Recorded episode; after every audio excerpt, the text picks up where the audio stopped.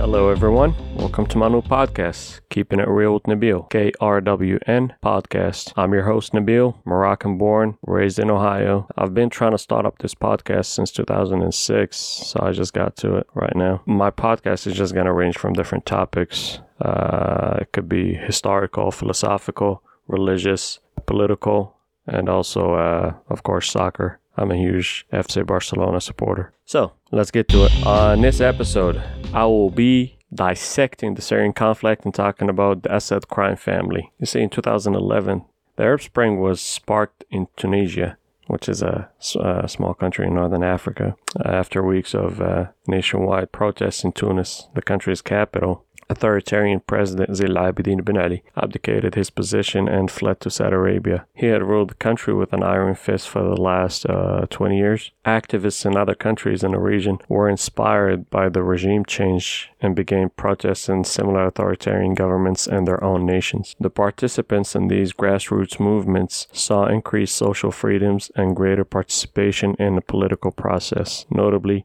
this included the Tahrir Square and uh, in Cairo, Egypt, and similar protests in Bahrain. However, in some cases, these protests were morphed into full scale proxy civil wars, as evidence in uh, Syria, uh, Libya, Yemen. But in Syria, the protests of 2011 apparently took Bashar al Assad by surprise. He fancied himself as a very different kind of leader than the aging strongman of Egypt, Tunisia, or Libya who had been in power for decades. The people who made the courageous decision to defy the regime were motivated by the frustration at the intensely nepotistic economy Assad's maternal cousin Rami Makhlouf controlled 65% of the Syrian economy, and long-standing hope for political freedom that Assad had praised when he was installed as president and then dashed. In his book, Sam Dagher interviewed people from the inner circle of the Assad regime, including Manaf Tlas, a former brigade general of the Syrian Republican Guard and a member of Bashar al-Assad's inner circle who defected in 2012.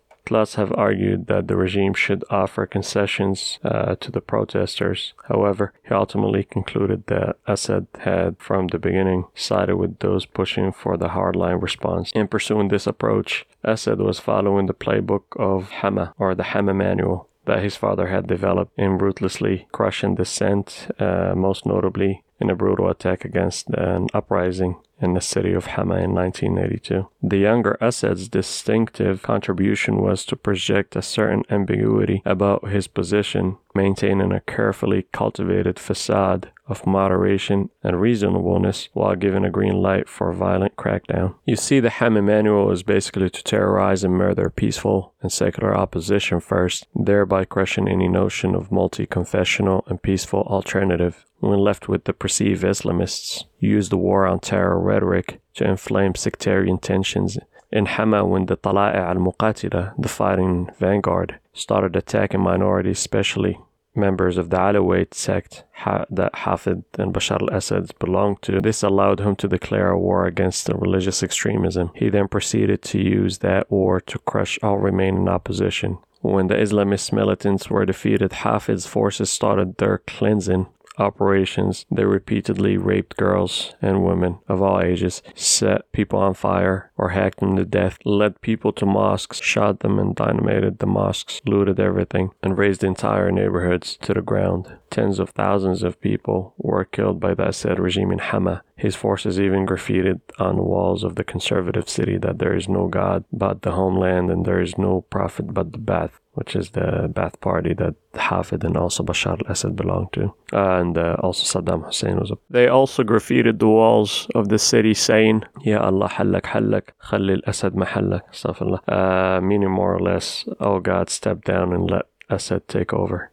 Respectively, this wasn't over. When the surviving members of a family went back to Hama in the fall of 1982, they were forced to attend pro regime rallies. It wasn't enough to know that their loved ones were killed, they were also forced to endure this most gruesome of gaslighting, manipulation, and had no other choice but to declare that it was not the regime, but it was the terrorists who killed their parents. In Dagher's word, children whose fathers had been executed by the regime grew up singing the glories of Hafiz al Assad let's take a step back and see how Bashar al Assad came to power. He was the second oldest son of Hafiz al Assad. He lived in the shadow of his charismatic, handsome, and wild older brother. Bashar was described as shy, weird, loner, average intelligence by his classmates. Uh, he was terrified of his older brother, Basil al Assad. I mean, there were times where he was insulted publicly by Basil in front of everyone and just stood there without doing nothing. And it wasn't a secret that Basil al Assad was the favorite son of the, the Syrian dictator Hafiz, who was groomed to inherit the presidency from his Asian dictator dad. But on uh, January 21st, 1994, while he was driving his Mercedes at high speed of uh, 240 kilometers, 150 miles per hour, to the Damascus International Airport for a flight to Frankfurt, Germany, on his way, he got into a car wreck and died instantly on the scene. According to uh, resources, the old dictator spent the night alone with his uh, dead son's body. By then, Bashar was studying uh, in, in London, England, so he had to be summoned back into Damascus from London. People who met him in London recall a geeky guy who had no interest in politics, pretty much like, you know, like the Godfather's evolution of Michael Corleone, but with uh, much more evil characters. On June 10th, 2000, Don Hafiz Corleone, or Hafiz al-Assad, died. Later, Syria held its first free and fair elections, where his son Bashar al-Assad couldn't run because he was only 34, and the Syrian constitution requires the president to be about 40 years or older. Psych. This is the Arab world. Constitution was changed immediately to 34 as the minimum requirement for the Syrian president, and Bashar al-Assad I think got 99.9% of the votes. It wasn't an actual, it was a sham elect. By the way, sham is actually also the that's what the Damascenes call the Damascus. They call it sham. In his book, Sam Dagher walks us through the feeling of most Syrians through the story of Khalid al-Khani, a painter who's originally from Hama. Khalid al Khani stepped out of the shower. He dried himself and went to the bedroom to get dressed. State TV was on the background. Quote, The planet that illuminated the sky of Syria and the Arabs has been extinguished, said the presenter, who appeared to be trembling on the verge of breaking down in tears as he read from the sheet in front of him. Khalid al Khani asked, Could the tyrant be dead? Thought Khalid as he stared at the screen in disbelief. He finished dressing. He put on a white shirt and sprayed on more cologne than usual. He went out to see a cousin living nearby. Khalid walked into his relative's building in tears rolling down his cheeks. Any faint of hope he had that Hafiz's death might have spelled the end of a regime that had tortured and killed his father, destroyed his hometown, and as he saw, hijacked an entire nation for three decades. End of quote. Back to Bashar. During his father's funeral, Bashar didn't show any hint of emotion, and uh, not even a tear. Well, a year after his reign as dictator of Syria, 9 11 happened, and Bashar al Assad found a great opportunity to play the role of an ally to the US neocons in the global war on terror. So in 2001, Bashar sent President George W. Bush a letter offering to share intelligence and collaborate on fighting terrorism. From its infiltration of cells in the Middle East and Europe, were passed over to the CIA and uh, the FBI. These uh, US agencies were allowed to establish intelligence gathering operations in the Halab, Aleppo, close to the Turkish border. The Syrians also also altered the Americans about alleged Al Qaeda plots like plan to attack the U.S. Navy in uh, Bahrain. Bashar and his regime saw the U.S. war on terror as a unique opportunity that had to be fully exploited to their benefits, including financially. At the same time, Bashar was portraying himself as the intellectual leader and not just the son of a bloody dictator. He was also accompanied by his uh, British born wife, Asma al Akhras. Uh, so she was born in 1975 uh, in Acton. Uh, which is uh, uh, west of London, bordering far wealthier neighborhoods, and that a local Church of England primary school, Asma was known as Emma. Her neighbors describe her as uh, you'd be hard you'd be hard pressed to recognize her as Syrian. I mean, this is according to one of her neighbors, but what the what what does that even mean? Like, she seemed destined for a long life at London's moneyed elite. As a teenager, she uh, uh, she went to one of Britain's oldest private girls' schools, Queen's College, a few doors down from her father's uh, private medical practice in Harley Street. She did a degree in computer science at King's College of London. We're both friends, and uh, detractors recall her as clever and hardworking. No one remembers her showing any interest in the Middle East. On visits to Damascus with her parents, she spent her time by the pool at the Sheraton Hotel. She was very English and uh, she worked at JP Morgan, an investment bank. Asma specialized in mergers and acquisitions. So it's it's an experience that later on proved to be useful in Syria. Asma's mother was a diplomat at the Syrian embassy in London, and according to Sam Dagher in his book, her mother used this to promote a match between her daughter and the president's son who was studying in London. The two met several times when Bashar was gangly medical student in London in the 1990s. For years, Asma al showed up for work early and stayed at her desk all day. But in the year 2000, she suddenly disappeared for three weeks without a notice. On her return, she told her employer that off her feet by a dashing Syrian who whisked her off to Libya, where he sealed the deal in a tent in the Sahara. Esmet resigned immediately, also giving up a place she'd just won at Harvard Business School. An interviewer later asked her whether this choice left her in regret. She replied, uh, "Bear with me. Let me let me." Uh, let me bring out my British accent. She replied, "Who would choose Harvard over love?" I think that's as that's as British as I can get. So she went to Syria and she had to reckon with her in laws, Bashar's mother in particular. Anisa Makhlouf had wanted her son Bashar to marry within the clan, the Alawite minority that Assad is a member of, to create a long lasting dynasty, or as the British would say, dynasty. Some family members even suggested that Bashar should forfeit his uh, presidency for marrying a Sunni. Asma is uh, part of the majority Sunni. Having failed to uh, stop the wedding, Bashar's mother resolved to conceal it. There were no news bulletins about the low key event. No official photos have ever been released. Asma was repeatedly told that her job was to produce heirs and stay out of the news. Bashar's mother insisted to retain the title of First Lady. State media referred to Asma as Aqilat al-Rais, the president's spouse. And, and also Asma was not fluent in Arabic. When the family gathered for meals, they made it a point to converse in their impenetrable Alawi Qardahi dialect kind of like the hillbillies of Syria. You see, her life there was miserable. They kept her inside as Bashar cemented his power. Asma had three children in a quick succession, two of them sons. The only time she made headlines was on trips abroad. Even then, her mother in law fumed. But after the assassination of the Lebanese Prime Minister Rafiq al Hariri in 2005, Bashar faced backlash, which led him to withdraw Syrian troops out of Lebanon. Bashar had never needed his allies more his British wife might help placate Western governments. See what I did there? He promised Esma that he would muzzle uh, his mother and uh, agree to designate her, meaning his wife, as the First Lady. But the Syrian media started using the term First Lady only after Anisa Makhlouf, Bashar's mother, died in uh, 2016. Esma had finally won a seat at the table. This was a pivotal moment for the couple. Until now, the foreign wife, meaning Esma, had been relegated to the sidelines. Now she came to play a central role in Bashar's international rehabilitation. Esma charmed the European Union, the UN, uh, the World Bank and Qatar, yielding millions of dollars to finance her charity slash holding company. However, behind closed doors, Esma was a control freak. She's a scary person to deal with, according to a former consultant and few former employees. Anyways, she did hire a PR firm in Britain to buff her image. Esma and Bashar flew in, flew in parliamentarians from around the world to admire her good deeds. Celebrities came to Damascus, including uh, Angelina Jolie, Brad Pitt, Sting, Damon, Albarn. Brown Lloyd James, an American PR company, arranged a cover story in Vogue in March 2011, which portrayed Esma as the rose in the desert. Fast forward to the Arab Spring after the massive protests toppled the regimes of the Egyptian dictator and before him the Tunisian dictator, massive protests erupted in the region. But Syria was calmer than most countries actually at first. People were afraid to take to the streets until one night in February. In a town called Daraa south of Damascus, a group of school children sprayed graffiti on the wall uh, stating Ijak Doria Doctor, or It's Your Turn Next Doctor, meaning Bashar. The local security chief was a cousin of Bashar, a thug even by the standards of the Syrian Secret Service. His men rounded up the children and tortured them.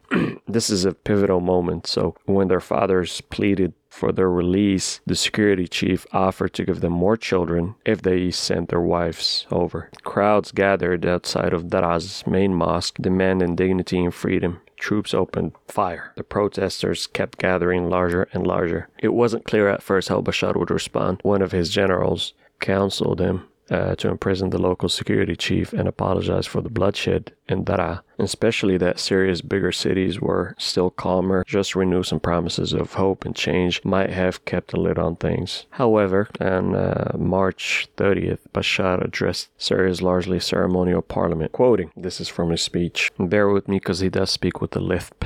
So, Syria is facing a great conspiracy, Bashar declared, confounding expectations. Uh, he, he labeled footages of security forces shooting protesters as fake information. He dismissed calls for reform, saying they were cover for unspecified foreign plot. After the speech, demonstrations grew in number and size each week, usually mass and after Friday prayers. So began an escalating cycle of funerals, protests, and violence. Over the course of a month, the regime's response became more vicious. First goons, then snipers, than heavy artillery. Syria's army generals and intelligence chiefs, uh, parties, and even Anisa, Bashar's mother, pressed for a firm and violent response. Anisa is quoted saying, What would your father have done? In his second speech in June of 2011, Bashar linked protesters to germs. Syria's 4th Armored Division, under the command of Bashar's younger brother Maher al Assad, trained its artillery. Uh, up to that point, 7,000 civilians had already died across the country. While all this was happening, Esma emailed her friend asking, quote, Does anything catch your eye? Talking about an exclusive uh, collection of Christian Louboutin. Esma had barely appeared in public since the protests started, provoking speculations. Uh, was she a prisoner of her circumstances or did she support her husband? We later came to find out she was focused instead on her home refurbishing uh, in the first year of the uprising. Esma jokingly referred to herself as the real dictator uh, in the Assad's household. Esma's shopping sprees were revealed in a collection of thousands of emails from the Assad's inner circle, leaked back in 2012 by The Guardian. According to resources from the inner circle, Esma negotiated her return to public life with the help of her father. Henceforth, she will be a fully fledged partner in the presidency. Her father is a greedy cardiologist in a private hospital in uh, Kingston, England. Patients say that he asked for cash payments in advance. Before even seeing you, he would ask for money. And he often would start up every speech, I'm the president's father in law auctioning his connections to Bashar al Assad. So, anyways, after she got what she wanted from Bashar, Esma issued her first official statement since the start of the uprising. Quote, The president is the president of all Syria, not, not the head of a fraction of Syrians, and the first lady supports him in his role. She was standing by her man. As I mentioned before, Anisa Bashar's mom and Esma's biggest opponent died in 2016. And in 2018, according to state run media, Esma was diagnosed with uh, breast cancer. She carefully managed every public image, making sure that everyone knew she stayed in Syria for her treatment. Her struggle was documented in detail by state media and the presidency's social media channels. She was photographed wearing a chic headscarf, but very soon she uh, miraculously beat cancer. She also worked so hard on her Arabic that even Syrians could no longer detect her English accent. Her charity, the Syria Trust, dried up after EU imposed sanctions in 2011, but a few years later, UN agencies were looking to deliver aid to regime held areas, and much of that money was coming towards ESMA. According to the UN, ESMA could open up doors and uh, checkpoints. I mean, between 2016 to 2019, she received millions through her uh, quote unquote charity. Just the UN refugee alone in the first five months of 2018 gave her $6.5 million. She gained more than just wealth uh, funneling UN aid. She developed a vast network of patronage that included Syrian warlords. People reportedly showed gratitude for her protection and benevolence in the form of suitcases filled with cash delivered to her organizations, kind of like a racketeering uh, back in the mobster days. Esma profited from the war economy directly as well. Businesses that she's linked to won government contracts contracts to manage smart card payments. She also launched a mobile phone distribution called Ematel after her childhood name. And uh, by 2019, the Russians were harassing Bashar to repay Syria's loans. You see, if it wasn't for the Russians and the Iranians who backed the regime, Bashar would have been done by 2013. Also, America was tightening sanctions on Russia. The Syrian regime desperately needed money and uh, Assad and uh, Bashar al-Assad looked for a target. Over the course of decades, his uh, maternal cousin Rami Makhlouf used his connections to the ruling family to amass a vast empire of companies, import monopolies, and uh, smuggling routes. among his prized assets was Syriatel, the main mobile phone operator. On paper, uh, Rami Makhlouf was just a successful businessman. In practice, he acted like Syria's chief executive. It was said that he could sack a minister with one single phone call. And now, with Anisa, his aunt, Bashar's mom, dead, Makhlouf had lost his uh, protector. Makhlouf's bank accounts were frozen, and Esma's people installed on, on the boards of his enterprises. Rami Makhlouf was put under partial house arrest to be kept alive only because he holds the passwords and deeds to overseas assets worth an estimated about $10 billion. Esma also took over the second largest uh, cell phone operator in, uh, in Syria there are even talks that Esma might be the next president of Syria. This way, the regime can guarantee continuity. But this is met with hardline Alawite generals and also a very vicious, ruthless Maher al Assad, Bashar's younger brother, and the commander of the 4th Armored Division of, uh, of the army, which is the most brutal division also of the Syrian army